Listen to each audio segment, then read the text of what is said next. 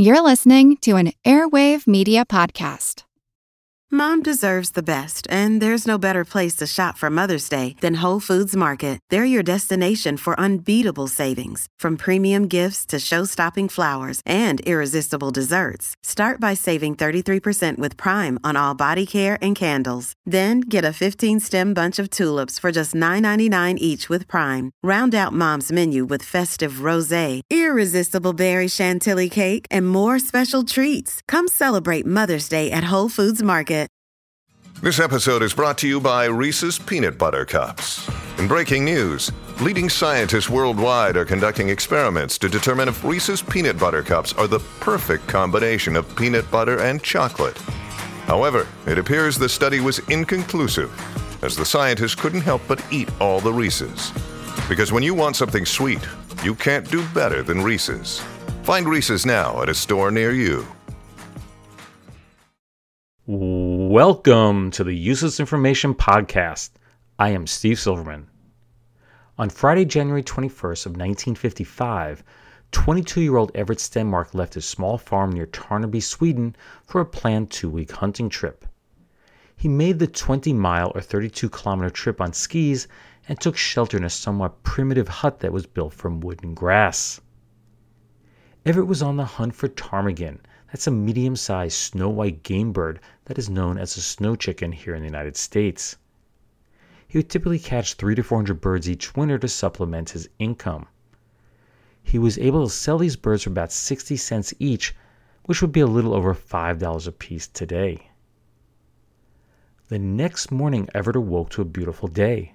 The sun was shining and there was not a cloud in the sky. The temperature was a sultry 18 degrees Fahrenheit or minus 8 degrees Celsius. After a hearty breakfast, he set out to collect the birds that he had caught in the snares that he had set out the week prior. Just as he was placing the fourth bird into his rucksack, he noticed that the snow was quickly piling up around his legs and that he was gently being slid down the hill. He knew instantly what this meant. Avalanche! Next thing you know, he was buried in the snow. He was lying face down with his right ski twisted up under his left leg. The majority of his body was pinned tight by the packed snow. So, using his chin, he was able to dig away at the snow just enough so he could turn his head just a little bit. But it was of no use. He was finding it harder and harder to breathe, and he soon passed out. Amazingly, he awoke in what he estimated to be six or seven hours later to find that his warm breath had melted an open cavity in the area that surrounded his mouth. Luckily, he was warmly dressed for the extreme Arctic cold, so he knew he wouldn't freeze to death, at least not right away. Everett assessed the situation and used his left hand, which was not pinned in place, to dig towards his right arm, which he was able to free up. This allowed him to dig under his stomach and pull out the knife that he had clipped to his belt. Now, it may not have been the perfect tool, but now he was able to scrape away at the snow above his head. And to his delight, he saw the dim blue glow of the sky above him, which confirmed that the surface couldn't be too far away. Night settled in and Everett fell asleep. He awoke the next morning to find that the heat of his body had melted a small cave that was about four feet long by two and a half feet wide. That's about 1.2 by 3 quarter meters. This presented him with a new problem. The chest of his body was now sopping wet, and his teeth, they were chattering from the cold. His rucksack was lodged in the roof of packed snow above him, but he was able to slowly chip away at the frozen substrate until it was loose. Everett then placed his head and shoulders into the rucksack, and soon he stopped shivering. But there was still one big problem his legs were immobile. He had insulated his feet so well that his body he couldn't escape to melt the snow around them. He worked for hours to try to free them, but it was of absolutely no use. In the contorted position that his legs were in, he was unable to reach his feet to detach the skis. On his second day beneath the snow, hunger started to set in. So he reached for the only food source that he had. Everett had no choice but to eat raw one of the four birds that he had caught. By the third day, the cave around them had grown larger and the floor of moss and twigs beneath them started to reveal itself. Breakfast consisted of another raw bird, but now with the added delicacy of leaves. Mm-mm-mm. Once again, he went to work trying to free his legs, but it was clear that it was of no use. But he did notice something else. It was the tip of a birch branch. He pulled on it and it turned out to be the top of a tree that had been caught up in the avalanche. So he carved it into a stick about two feet or two thirds of a meter long. Ordinarily, this wouldn't be much of a find, but when one is buried just a few feet from the surface, it becomes a possible means of reaching out to the world above. And that's exactly what he did. With his stick, Everett was able to poke a hole through to the surface. A sense of joy and hope suddenly filled his mind. That's because Everett had previously arranged to meet two of his trapper friends on Sunday at a log cabin located about 12 miles or 20 kilometers away. He knew that if he didn't show up, they would realize something was wrong and they would come looking for him. Of course, there was one big problem with this plan he was buried under the snow. Just because he was able to get a stick through to the surface, what would be the chance of anyone seeing it? All they would see was a thin stick pointing upward, you know, and that happens all of the time. Everett needed a way for his stick to be seen. He needed something colorful, something bright, something that would stand out against the stark white background of the snow. He had only one thing that would do the job in his wallet, he had bright red ticket stubs from the Black Cat movie theater in Stockholm. Using one of his wire snares, he tied the stubs to his stick and he pushed it up through to the surface. But his thoughts of being saved by his friends seemed to dim quickly. No one found him on Monday or Tuesday or Wednesday. You know, well, you got the idea. It was on the following Friday, six days after the avalanche buried him, that his friends finally skied up to his hut. There they found his gun, axe, and sled, but no Everett anywhere. They yelled for him several times, but there was absolutely no reply. You see, snowfall had wiped out any ski tracks that Everett may have left behind. Now, they did see signs of a small avalanche, but they concluded that it wasn't massive enough to bury a man.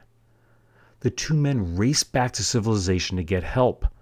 Search teams, with the help of a helicopter, spent all day Saturday looking for Everett, but to no avail. On Sunday, his brother Kjell, that's K J E L L, his brother Kjell led a small team to continue the search. He followed Everett's line of snares, many of which had snow covered ptarmigan in them, but there was still no sign of Everett. Frustrated, Kjell decided to sit down beside one of his brother's snares and have a quick smoke while he awaited word from the others in the search party. That's when he noticed something bright sticking up from the snow. At first, he thought it was the remains of a withered plant, but a gut feeling inside him told him to go over and check it out. And you know exactly what he found ticket stubs from the Black Cat movie house. No time was wasted in digging him out. They took Everett back to the hut and they warmed him up, but his frozen feet were in severely bad shape. Eight days buried under the snow led to months in the hospital recovering. Sadly, doctors had to amputate all the toes on one foot and everything up to the heel on the other. With the use of prosthetics and specially designed shoes, Everett was able to walk again, but hunting for ptarmigan was out of the question. A book of his experiences written in Swedish was published a short time later and sold well. This brought him a moderate amount of income, fame, and, of course, many marriage proposals. Everett eventually moved to Stockholm, married, and had three children. But after a few years, he grew frustrated with city life and he moved back to the country life there wouldn't prove much better. In 1975, at the age of 43, Everett Stenmark ended his life by setting off a charge of dynamite on his family farm. Very sad. Useless, useful, I'll leave that for you to decide. Want to learn how you can make smarter decisions with your money? Well, I've got the podcast for you. I'm Sean Pyles, and I host NerdWallet's Smart Money Podcast. On our show, we help listeners like you make the most of your finances. I sit down with NerdWallet's team of nerds, personal finance experts in credit cards, banking, investing, and more. We answer your real-world money questions and break down the latest personal finance news. The Nerds will give you the clarity you need by cutting through the clutter and misinformation in today's world of personal finance. We don't promote get rich quick schemes or hype unrealistic side hustles. Instead, we offer practical knowledge that you can apply in your everyday life. You'll learn about strategies to help you build your wealth, invest wisely, shop for financial products, and plan for major life events. And you'll walk away with the confidence you need to ensure that your money is always working as hard as you are. So turn to the nerds to answer your real world money questions and get insights that can help you make the smartest financial decisions for your life. Listen to NerdWallet's Smart Money Podcast wherever you get your podcasts. Everybody shush! William Shatner has something to say. Kat and Jethro, box of oddities. What do you do when the woman you love dies? Well, of course, you dig her up and you live with her. Aww. The show examines weird things. There are plenty of old photographs from this time period of children out in the streets playing in and among the dead horse carcasses. Oh, I miss those days. Things used to be so much simpler. Kat and Jethro. Then there's the urine wheel, which sounds like a really bad game show. Thing done weird things. Kat and Jethro, box of oddities. That is really mysterious. Join Kat and Jethro Gilligan Toth for the strange, the bizarre, the unexpected as they lift the lid and cautiously peer inside the box of oddities. The Webby Award winning Box of Oddities podcast from Airwave Media. And now get ready to smile again with radio's home folks, Crisco's Vic and Sade. But first, let's go visiting in Providence, Rhode Island. You know, one of the times you thank your lucky stars you got a cake on hand is when guests drop in on you unexpectedly, like they did on Mrs. Joseph Hughes of Providence one Sunday evening. Why, no time at all, Mrs. Hughes served a tasty snack to her company. Big slices of snowy white cake she'd made the day before while taking part in a nationwide test of the new Sure Mix Crisco. Well, sir, it was amazing how quick the conversation turned to cake. Say, Myrtle, this cake beats anything I ever tasted. Mm, gosh, it's good. Yes, it's a lovely cake, Mert. So light and fine textured. Is it from a new recipe? No, but I used a new shortening. A woman came to my door yesterday and gave it to me. She asked me to try it in a cake and see how it compared with my usual shortening. I wondered if you folks would notice the difference it made. Why, we couldn't help but notice. This cake runs rings around any cake you ever made before. And ladies, folks will be saying that about your cakes too when you change to the new Crisco. Hundreds of housewives just like you took part in that nationwide test. They baked cakes with Crisco and compared them to cakes made with their favorite shortening. Why, in this independent test, Crisco was tested for cakes against every type of shortening. And when these women asked their families which cakes they liked best, they voted four to one for cakes made with Crisco over all the other shortenings combined. And with good reason, because New Sure Mix Crisco is different from other shortenings. It's made by a special process that offers you three exclusive advantages. One, lighter cakes. Two, smoother textured cakes. Three, cakes that taste better than you can make them with any other home shortening we know of. So get Crisco, will you? And remember, it wasn't only four to one for lighter cakes, but four to one for flakier pastry. Four to one for better tasting fried foods. That was the family vote, four to one, for new Sure Mix Crisco. That commercial for Crisco's from the March 14th, 1941 episode of Vic and Sade. The popular show ran on the NBC radio network for over 14 years. The history of Crisco is quite interesting.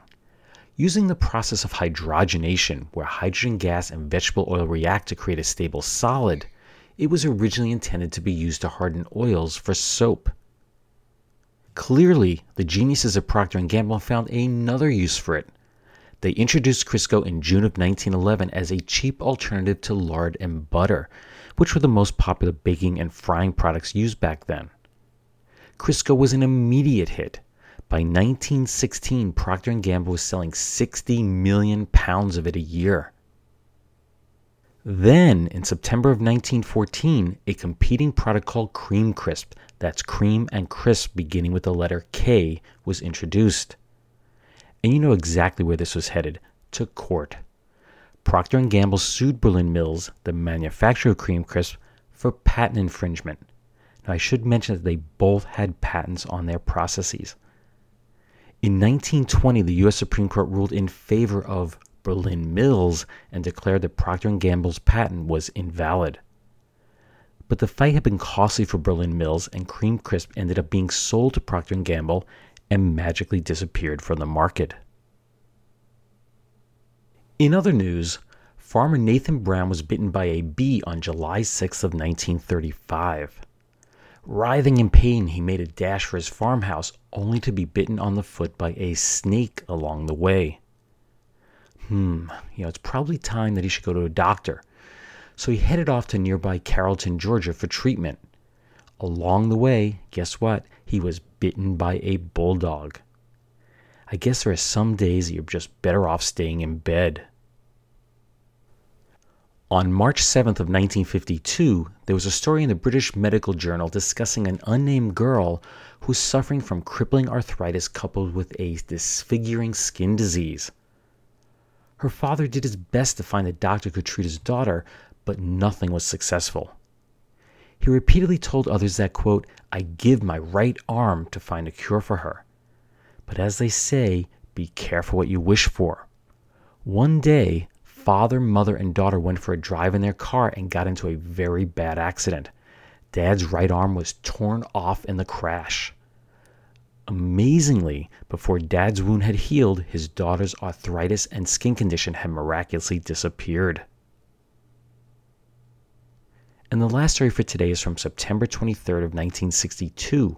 It was reported that a 26-year-old church organist from Stanley Common, England, had decided to cancel her wedding.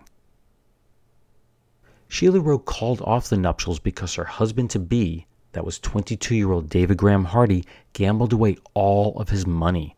That was probably a smart move on her part. Quote, he lost the very last of it this week, the day before we're going to be married. The name of the horse that he placed his last bet on was, get this, the appropriately named wedding expenses.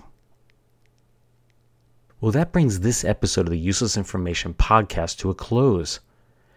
As many of you already know from Facebook, I have finally launched the Kickstarter campaign for my invention, the Expandable Universe. First, I'd like to send out a big, big thank you for those that have made contributions. Unfortunately, the campaign seems to have stalled. A lot of people have written to me, particularly in the animal groups, and told me that they love the idea, but very few have offered a pledge on Kickstarter. While I continue to sell a few books here and there, I basically lose money every year researching and writing these stories. If you'd like to contribute in some way, please consider supporting the development of my invention. Just go to Kickstarter.com and search for Expandable Universe. You can pledge as little as a dollar, and really a dollar is fine with me. If you could pledge something, that would be great. If you prefer not to, I certainly understand. The one thing you'll get if you go to Kickstarter is that you'll get to see me, yes, me, on video. It's not a professional video, but at least you'll be able to see what I'm like in real life. Again, just go to Kickstarter.com and search for Expandable Universe. And if you can help spread the word about it in some way to others, please do so. Anyway, I thank you for taking the time to listen to this podcast, particularly for taking the time to look at my invention, and I hope you'll tune in the next time. Bye. Hi, I'm Neil. And I'm Ken. And we are from the Triviality Podcast, a pub trivia style game show where a lack of seriousness meets a little bit of knowledge. Join us each week for an hour long game of general knowledge trivia featuring special guests from around the world, plus tons of extra themed episodes. If you want to improve your trivia game, or you just want to scream at us in your car when we get easy questions wrong, then we're the show for you. Find Triviality on all your favorite podcast apps. But you know that because you're already listening to a podcast.